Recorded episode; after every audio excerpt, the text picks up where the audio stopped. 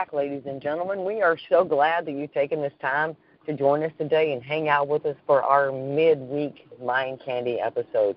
We have such a great time having these conversations and really deep diving into the importance of communication and how we communicate with each other. I am Stacy Johnston and honored to be here with my co-host Cassie Holland. How are you today? I am doing fantastic. Watching the butterflies and counting my blessings. How are you? I, I am doing equally as well, blessed in, in so many different ways. So, Cass, we've I've gotten to say more than once about how much I love these conversations and what they do for my mind and for my thought process and for the week ahead of me as I lay out these challenges. What what's the best thing about this for you? What's in it for you? I really like that it just kind of opens your mind to a different perspective. You know, everybody that we've talked to has had a a different definition, a different road that it takes them. So I think it's just giving people an opportunity to kind of look at it from a different point of view, and I think it's pretty cool. I like it. It's it's really highlighted for me how important it is the words that we pick and how we utilize them and even down to tone inflection and, and voice when you use a specific word can have such a different meaning just by the way you speak it. And so it's been really educational, I think, as well for me to help me learn to, to manage my own communication and be more aware, right, of the words that I use and, and the things that I say and other people's perception. Have you noticed that yeah. you could be having a conversation about a word and you've got a, a total mindset on what this word means and, and you think that you're on the same page and when it comes to the other time, they have a completely different concept of that word. Yeah, absolutely. Different different feelings are attached to it, different definitions, different concepts. So yeah, it's it's it's super it's super cool from my perspective because I get to see, you know, how everybody else views these character traits because I think it also opens up room for expectation.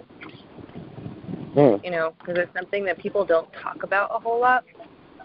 So, you know, I mean, they go over character attributes when you're a kid, but when you're an adult, they mean something completely different. So I think it kind of opens up for expectation versus reality, maybe. Hmm. I like that thought. I haven't thought of it like that. I like that. So let's let's get this show on the road. Let's bring in our guest. We are honored today to have a guest with us. We've been honored in the past to have her join us as a an interviewee on our Uncaped Heroes episode, and she just has this amazing program, and she allows this beautiful space for people to come and and recover and to get better and to move forward with their lives. So I'm so excited to bring her into this conversation with us and let her share her take. So without further ado, ladies and gentlemen, I would like to present Dr. Debi Silber. How are you today, ma'am? I'm great. Thank you so much. Looking forward to our conversation again. Uh, again, uh, yes, you were into a lawful conversation the first time. I know this one is going to be great. So, Deb, today we're going to have a conversation about the word able. Mm-hmm. So, when you hear that word, when you hear the word able, what is what's your definition? What comes to your mind if you're going to define that word to someone? You know, I would say, you know, we help people heal from betrayal physically, mentally, emotionally, psychologically, spiritually, and it it takes a tremendous willingness. So when I hear the word able, to me that's like that's the first step. That's almost like the key in the ignition uh, that says, okay, you know what? I've, I'm I'm moving past all of my limiting beliefs, all of the reasons why I don't have to do this hard work. I'm I'm making a decision to to take this on, something I never thought I'd have to deal with. I never thought I'd have to face. I never thought I'd have to move through, and uh, and and bring it because I'm ready. I, I just feel like that is such a crucial first step to the the healing process, which leads to transformation. Mm-hmm. That's beautiful what a great way to look at it, right? For somebody to finally say, hey, I think I'm finally able to do that. I'm able to own that. That's a beautiful connotation of that word. Cassie, what do you think of when you hear the word able? I think of there being no limits. You know, if you have the ability to think and you have the ability to move and you have the ability to, you know, do the things that you want to do, I believe that there are no limits. So when I hear the word able, the first thing that comes to mind is what you can do. You know, Amen. so yeah. I think of, uh, you know I've you been know, I've been I'm sorry, go ahead. Oh no, I was just gonna say I, it just reminds me of forward moving. Mm. I like forward moving. You know, I think able I think it's become something different for me just recently as I watch the transition into this end of life journey that my mom and my stepdad are on.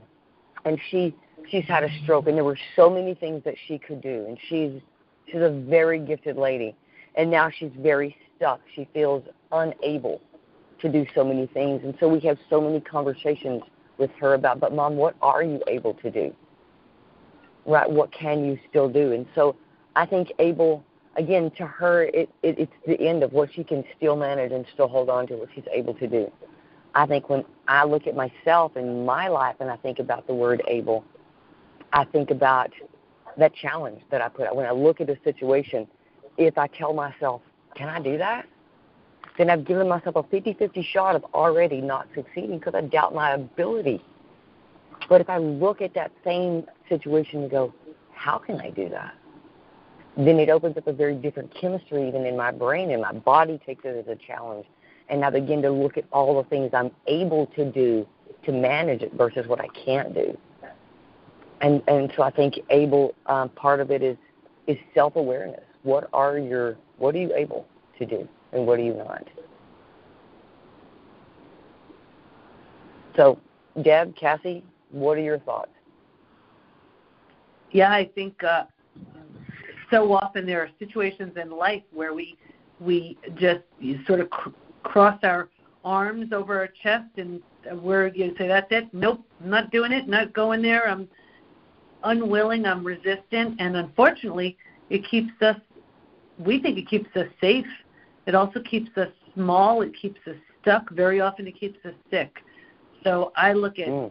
um, able as I, I, I don't want to stay as that small, limited self. Hmm. I think that's, that's the one thought. thing that is missing from, and you nailed it. You have to be willing to be able. You know, just because you're able doesn't mean anything. Mm-hmm. If you're able to do it, that's great, but are you willing to do what you're able to do to move your life to the necessary place?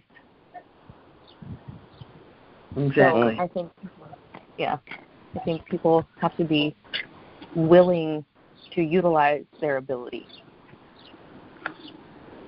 So what I'm hearing from both of you is that there has to be that willing and able almost have to go together.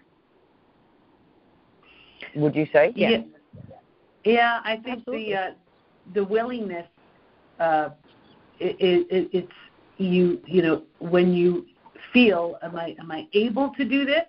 That that's sort of the awareness, and then the willingness is the questioning that allows you then to say, okay, so I'm willing, I'm able, and now let's go. Mm. I like that. I like that. I, I know that, you know, if you were talking to my grandparents, they would go, oh, he's a willing and able body. Right, and those words, that willing and able, were so together within conversation about about work ethic, about about that strive, about getting the yard mowed, whatever it was. Oh yeah, he's willing and able. And so I agree. It's it's fun to hear those two things that you both across even generations. We believe that those two words come together. I think Mm-hmm. anymore So- the problem is fear. You know, That was Yes. my next question. So go with that, Kathy. I think people are afraid to utilize their abilities. I think they're afraid to see their full potential and maybe it's a subconscious fear, but I think that fear has a huge part to play in it, you know, and fear doesn't stop death, it stops life. And so if you mm-hmm. spend all of your time scared, you're going to miss out on all of the beautiful things that you are able to do and able to see. Mm. Yeah, fear. How do you feel about that? Yeah, Deb, how do you feel about that concept of fear coming in? I, I think fear stops so many things. Fear of you know failure, fear of success, fear of change, fear of the unknown. Uh, there are so many different types of fear, but that is if there's any sort of resistance, there's fear behind it. I agree. People are scared of what they don't understand, what they don't know. Mm-hmm. Yeah. Mhm. I know that What I spent you? several. I'm sorry. I don't mean to interrupt anybody. I know that I spent several years in the adult and adolescent mental health field, and more than one of the clients that I worked with had been within that system a majority of their adult life in one way or another. And as we would get to that place where you make those breakthroughs, right, Debi, you can relate to that when you get to that place where, you, where they get it and they get to move on to that next place. So many mm-hmm. times we would get to that moment of breakthrough and they would step back and go, oh, no, I can't. And we would end up having conversations about, are you afraid to get better? Because you're completely able, perfectly able to get better, but are you afraid to get better? And they go, well, what do you mean by that? And I go, well, then what would you do with your time?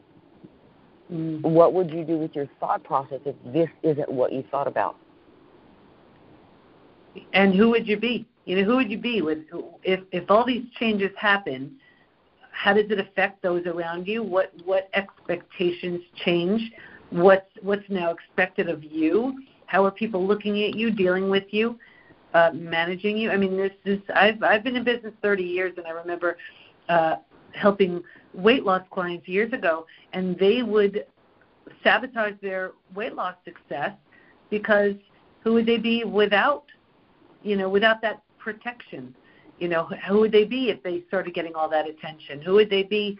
You know, they they had it all worked out with the weight on, and and you may say you want something, and I really challenge everybody to say, um, what's the reason why you wouldn't want it? Because it may seem like such a no-brainer. Well, of course I do. Yeah, but a lot of things change when that happens. So that's actually I did two TEDx talks. My first one, "Stop Sabotaging Yourself," was about that very thing. Hmm. Interesting.